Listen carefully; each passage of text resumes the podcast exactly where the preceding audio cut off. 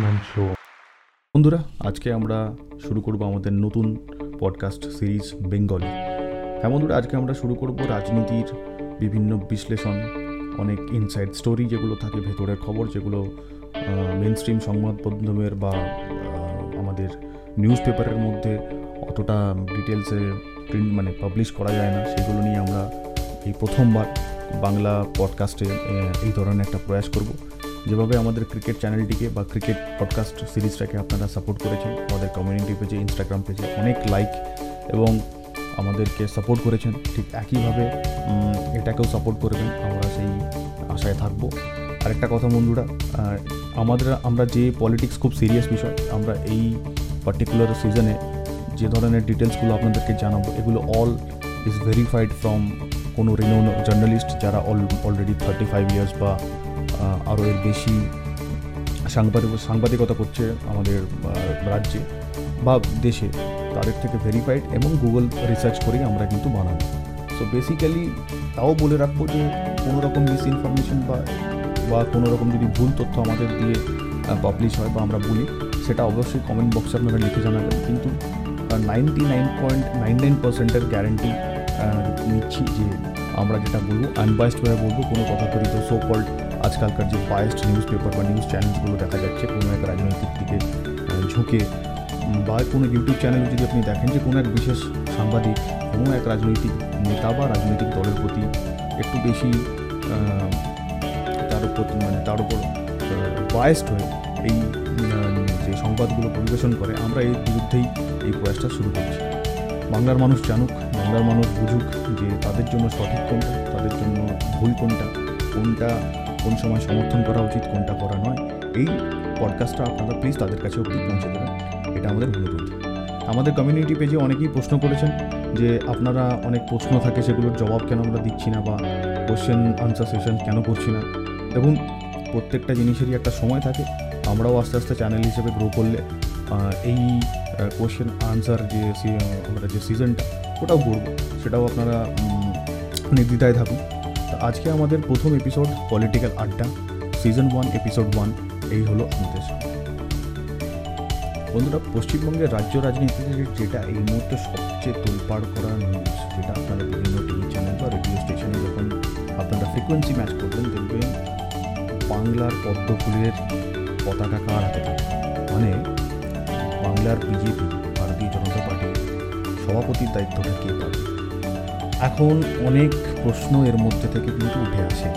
যারা একটু রাজনীতি ভালোবাসেন বা রাজনীতিকে নিয়ে চায়ের দোকানে বা পাড়ার মোড়ে আপনারা আলোচনা করেন, আপনাদের মধ্যে হয়তো এই প্রশ্নটা আসছে যে, কে সব থেকে বেশি পপুলার লিডার বিজেপি দলের মধ্যে সেইভাবে যদি আমরা দেখতে চাই, তাহলে এখন সব থেকে বেশি পপুলার মানে আমি বিধানসভা ভোটের পরের কথা বলছি, যদি পর্যালোচনা করে পুরোটা যদি আপনারা একসঙ্গে একটা রিপোর্ট হিসাবে আপনাদের সামনে পেশ করি, তাহলে কিন্তু দুটো নাম সব থেকে বেশি উঠে আসে। মুকুল রায় তৃণমূলে চলে যাওয়ার পরে। প্রথম নামটা হলো দিলীপ ঘোষ। যিনি অলরেডি দু বছর এই বাংলার বিজেপির সভাপতির দায়িত্বে ছিলেন। ওনার পারফরমেন্স হিসাবে যেটা আমি বলব, দু বছরে বিজেপির যেটুকু পাওয়ার মানে যেটুকু আশানুরূপ মানে করেছিলেন কেন্দ্রীয় নেতৃত্বটা, সেরূপ হয়নি বিধানসভায়। কিন্তু যেটা আশা করেনি অমিত শাহ বলুন বা জেপি নাড্ডারা বলুন, যেটা দিল্লির মসনদে বসে হয়তো আশা করেননি, সেটা হচ্ছে লোকসভার ফল। বাংলা থেকে উনিশটা আসন বিজেপি পাবে, এটা কোনো চ্যানেলের সমীক্ষাতেও কিন্তু আপনারা সেই সময় পাননি। কিন্তু কোথাও না কোথাও বাংলার মানুষ মনে করেছেন যে পশ্চিমবঙ্গ বাইরে মানে পশ্চিমবঙ্গের বাইরে যখন প্রধানমন্ত্রী মানে ভারতের যখন প্রধানমন্ত্রী নির্বাচন হবে, সেখানে মাননীয় প্রধানমন্ত্রী নরেন্দ্র মোদীর যে অপোজিশন হিসাবে বা অপোনেন্ট হিসাবে আর কোনো ফেস নেই। সেখানে দিলীপ ঘোষের এবং মুকুল রায় দুজনেরই একটা বড় অবদান ছিল। আবার অন্যদিকে দু হাজার একুশ সালে বিধানসভা নির্বাচনের নিরিখে দেখতে গেলে, তার ঠিক ছয় মাস আগে শুভেন্দু অধিকারী মানে মেদিনীপুরের রাজপুত্র যান- যাকে তৃণমূল এই নাম আখ্যা দিয়েছেন রাজনৈতিকভাবে, সেই শুভেন্দু অধিকারী কিন্তু একটা জিনিস প্রমাণ করে দিয়েছেন বাংলার রাজনীতির এই মানে কঠিন লড়াইতে, যে তিনি একমাত্র তৃণমূল থেকে আস মানে তৃণমূল থেকে বিজেপিতে যাওয়া নেতা, যেটাকে তৃণমূলীরা বা সমর্থকরা দল বদলু বলছেন। তিনি কিন্তু মমতা ব্যানার্জির ব্যানারের ধার ধারেন তিনি তার নিজস্ব ক্যারিজমাতেই নন্দীগ্রামে হারিয়েছেন মাননীয় মুখ্যমন্ত্রী মমতা ব্যানার্জিকে স্বয়ং। সেখানে মানে এটাই বলা বাহুল্য যে কেন্দ্রীয় যে মন্ত্রী অমিত শাহ মানে স্বরাষ্ট্রমন্ত্রী অমিত শাহ, তার কাছে এটা অনেকটাই বড় প্রাপ্য যে আমরা মমতা ব্যানার্জির বিকল্প হিসাবে মমতা ব্যানার্জির দল থেকেই একজনকে নিয়ে আসলাম। এবং যদি দেখতে চান মমতা ব্যানার্জির পরে পশ্চিমবঙ্গ রাজনীতিতে সব থেকে যদি কোনো পপুলার ফেস হয়ে থাকে মানে মুখ হয়ে থাকে, সেটা কিন্তু শুভেন্দু অধিকারী। এ বিষয়ে দ্বিমত করার কোনো জায়গা নেই। বন্ধুরা তাদের এটাই তো মনে হয় যে এখন দিল্লি থেকে ঘন ঘন যে শুভেন্দুবাবুর উপর যে ডাক আসছে কেন্দ্রীয় কমিটি থেকে বা প্রধানমন্ত্রীর ডাক আসছে, এটা কোথাও না কোথাও বাংলার বিজেপির সংগঠনের মধ্যে কোথাও না কোথাও ফাটল ধরাচ্ছে। এই প্রশ্নটা আসছে।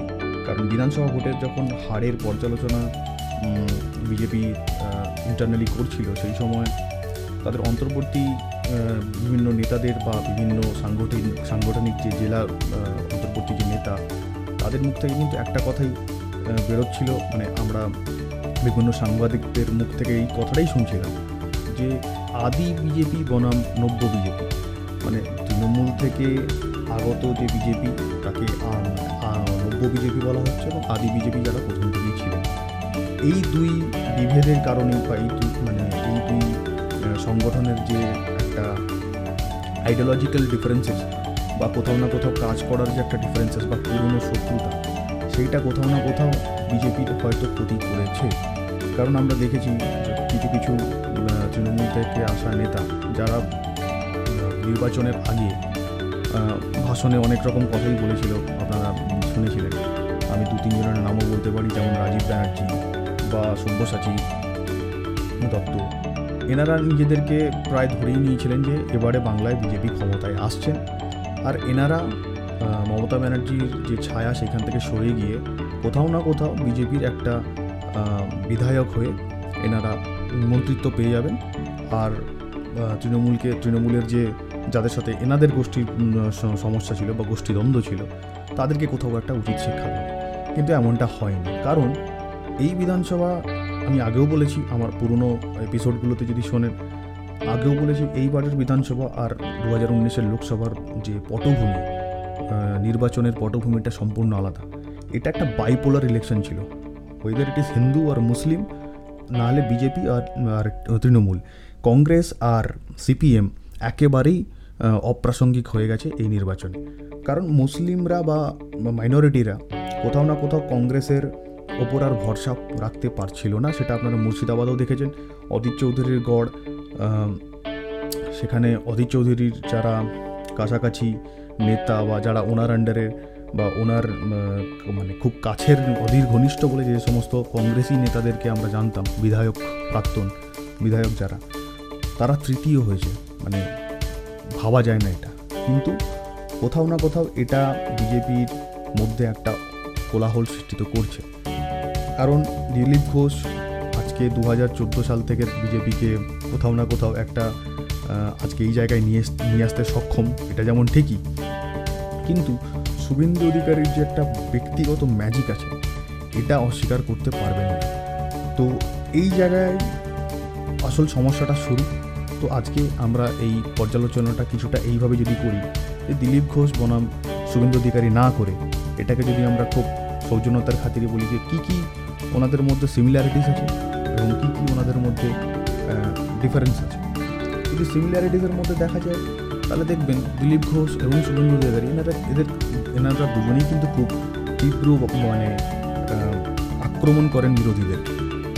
আর খুবই এনারা কিন্তু আউটস্পোকেন তো সেই জায়গা থেকে কোথাও না কোথাও এনাদের যে মানুষের যে মানে যারা একটু চরমপন্থী সাধারণ মানুষ, তারা কিন্তু এনাদেরকে খুব পছন্দ করে।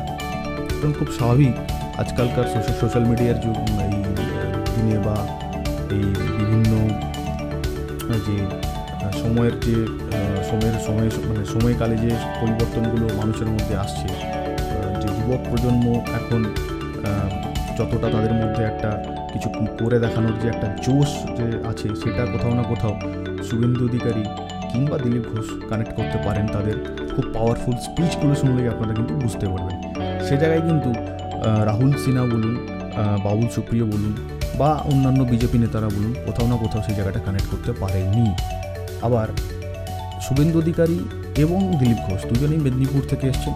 এনাদের প্রথম দিন থেকেই কিন্তু একটা এজেন্ডা ছিল শুভেন্দু অধিকারী কিন্তু সাপ মানে খুবই পরিষ্কার ভাষায় বিভিন্ন চ্যানেলে ইন্টারভিউতে কিন্তু এটা বলেও ছিলেন যে আমি রিজিনাল পলিটিক্সকে কলকাতা বেস্ট পলিটিক্সের উপরে আনতে চাই।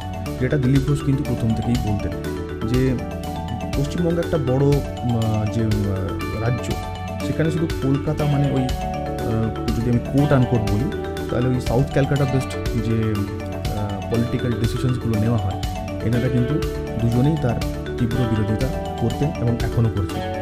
সেইখানে মেদিনীপুর থেকে দুজনেই আসছেন, আপনারা জানেন মেদিনীপুর সংগ্রামের মাটি। একজন পূর্ব মেদিনীপুর থেকে আসছেন, কাঁথির থেকে। আরেকজন আসছেন ঝাড়গ্রাম থেকে পশ্চিম মেদিনীপুর। কোথাও না কোথাও শুভেন্দু অধিকারীর ভাষণে বলেওছেন যে, ওই সমুদ্রের নোনা বালি আর ঝাড়গ্রামের লাল মাটি দুটো একসঙ্গে মিশে গেলে, আপনারা সেই শুনেইছেন সেই সব পাওয়ারফুল স্পিচ যেটা খুব ভাইরাল হয়েছিল ওই সময়। তো এনাদের মধ্যে এই সিমিলারিটিসগুলো আছে। আবার যদি এটাও দেখেন যে শুভেন্দু অধিকারী নিজেও বলছিলেন যেদিনকার অমিত শাহর র্যালিতে উনি বিজেপিতে মানে বিজেপি পার্টিতে যোগদান করেন। সেদিন উনি বলছিলেন কি, উনি ছোটোবেলায় কোথাও না কোথাও আরএসএস দ্বারা প্রভাবিত ছিলেন।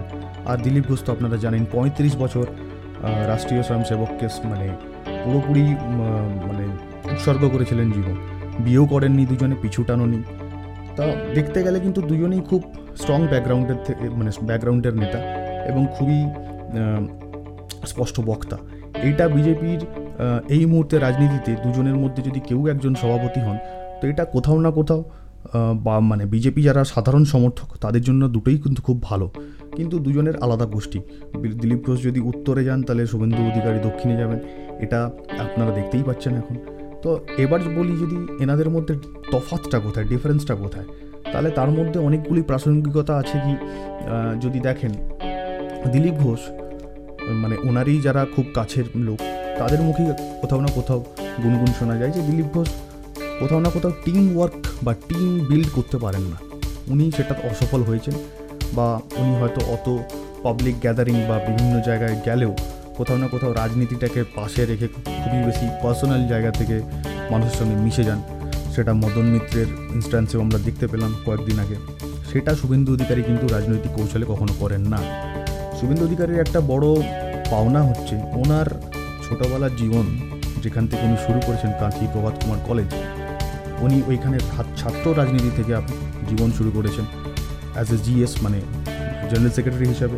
তারপরে উনি কাউন্সিলর হন কাঁথি মিউনিসিপ্যালিটি তারপরেও এমপি হন, তমলুক লোকসভা, তারপর উনি হন এমএলএ তারপরে মিনিস্টার এখন লিডার অফ অপোজিশন মানে বিরোধী দলনেতা তো step by step Suvendu Adhikari কিন্তু গ্রাসরুট থেকে আস্তে আস্তে বড় হচ্ছে। তো সেখানে এনার এনার সাথে যদি সিমিলারিটিস এই পার্টিকুলার পয়েন্টটা যদি আমরা দেখি, তাহলে কিন্তু মমতা ব্যানার্জি একমাত্র শুভেন্দু অধিকারীর এই পথ কিন্তু ফলো করে এসছেন জীবনের শুরু থেকে। সেখানে দিলীপ ঘোষ আরএসএস থেকে এসছেন। খুব একটা রাজনীতি প্রথম থেকে করেননি। বিজেপিতে এসেছি, এসেছেন চোদ্দ সালে, কিন্তু তার রেজাল্ট তিনি কিন্তু যথেষ্ট ভালোভাবে বেঙ্গল বিজেপিকে দিয়েছেন। অমিত শাহ বা নরেন্দ্র মোদী বা জেপি নাড্ডার কাছে কিন্তু এটা সম্পূর্ণভাবেই খুব কঠিন সিদ্ধান্ত নিতে হবে যে কে হবে বাংলার বিজেপির সভাপতি। আদি বিজেপি যারা, তারা অবশ্যই কোথাও না কোথাও দিলীপ ঘোষকে এগিয়ে রাখবেন, কিন্তু এটাও শোনা যাচ্ছে কানাকানি যে বিজেপিরই অন্তর্মহলে অনেককেই চাইছে যে শুভেন্দুর যেই যে তারুণ্য বা শুভেন্দুর যেই ইয়াং ব্লাড এটা কোথাও না কোথাও বিজেপিকে আগামী দিনে মমতা ব্যানার্জির এই স্ট্রং তৃণমূল কংগ্রেসের বিরুদ্ধে লড়তে পঞ্চায়েত বা পৌরসভা আসন্ন পঞ্চায়েত বা পৌরসভা নির্বাচনে খুবই কাজে লাগাবে। কিন্তু দিলীপ ঘোষের কিন্তু আপনারা ভুললে চলবে না, যখন এই দলে কেউ ছিল না। এই দলে তথাকথিতভাবে কোনো বড় নাম ছিল না বা হেভিওয়েট ছিল না। সেই সময় কিন্তু ইনিও পশ্চিমবঙ্গের মধ্যে মুকুল রায়কে সঙ্গে করে নিয়ে উনিশটা লোকসভা আসন হারিয়ে মমতা ব্যানার্জির কেল্লায় প্রথম মানে ফাটলটা কিন্তু ইনিয়ে দিয়েছিলেন তো দেখতে গেলে প্রাসঙ্গিক দুজনেরই কিন্তু ইম্পর্টেন্স খুবই বেশি। তা কাজেই বন্ধুরা, আমরা কাউকে এগিয়ে বা কাউকে পিছিয়ে রাখব না। তবুও যদি একটা জায়গা থেকে দুজনের একটু উনিশ বিশ করতেই হয়, তাহলে একটা কথা অবশ্যই বলব যে শুভেন্দু অধিকারী যেখানে দিলীপ ঘোষের থেকে একটু এগিয়ে, শুভেন্দু অধিকারীর রাজনৈতিক যে মানে রাজ, একদম মানে ওড় খাওয়া রাজনীতিবিদ যাকে বলে যিনি মানে সাংগঠনিক যে কাঠামোটা তৈরি করতে বা সেটাকে চালা মানে চালনা করতে, এইটা কোথাও না কোথাও দিলীপ ঘোষের থেকে অনেক বেশি সক্ষম। আর মিডিয়া ম্যানেজমেন্ট যদি দেখেন বা কোনো জনসমক্ষে কোন জায়গায় কী কথা বলতে হয়, সেটা বিরোধ অ্যাজ এ বিরোধী দলনেতা বা এক- আমি প্রেসিডেন্ট অফ বিজেপি বেঙ্গল পার্টির কথাও বলছি, এই দায়িত্বে কিন্তু শুভেন্দু অধিকারী কোথাও না কোথাও দিলীপ ঘোষের থেকে সামান্য হলেও এগিয়ে। আর অব- অবশ্যই শুভেন্দু অধিকারীর মা আইস অন দ্য কেক যদি কিছু বলা হয় সেটা হচ্ছে মমতা ব্যানার্জিকে হারানো মানে চিফ মিনিস্টারকে হারানো আবার নন্দীগ্রামের মতো একটা জায়গা, যেখানে নন্দীগ্রাম সংগ্রাম বা নন্দীগ্রামের যে আন্দোলন শুরু হয়েছিল বামপন্থী দলের বিরুদ্ধে, সেইখানে শুভেন্দু অধিকারীর যে জিত, এইটা কিন্তু অনেক বড় প্রাপ্য। কারণ পশ্চিমবঙ্গের ইতিহাসে এখনও অবধি হেরে যাওয়া কোনো বিধায়ক বা হেরে যাওয়া কোনো প্রার্থী মুখ্যমন্ত্রী আজ অবধি হননি, সেটা মমতা ব্যানার্জি নিজেই হন না কেন? সঙ্গে থাকুন, আজকে এটুকুই থাকব। আবার কালকে নিয়ে আসব একটা নতুন এপিসোড আপনারা এটা শেয়ার করুন। আর আমাদের যদি কোনো ভুল ত্রুটি কিছু থাকে কমেন্ট বক্সে অবশ্যই লিখবেন। আর যদি কিছু জানতেও চান বা কোনো রকম কিছু বলতেও চান, তাহলে আমাদের টেলিগ্রাম চ্যানেলটা নিচে লিঙ্ক দেওয়া আছে। ফেসবুকে আমাদের বিজয় ঐশ্বর্য। প্রত্যেক দিন একটা করে শো নিয়ে আসে, ওটাও দেখবেন। ওখানেও ইনফরমেশনগুলো থাকে। আমাদের বাংলা শোগুলো ওখানে হিন্দি হয় আর হিন্দিগুলো এখানে বাংলা হয়। এটা তো আপনারা যারা আমাদের ফলো করে তারা জানেন। আজকে আমাদের already ten thousand subscriber on podcast হয়ে গেছে, যেটা সত্যি খুব ভালো। আর ফিরে আসব আবার নতুন নতুন বিভিন্ন কন্টেন্ট নিয়ে। সঙ্গে থাকুন, শুভরাত্রি।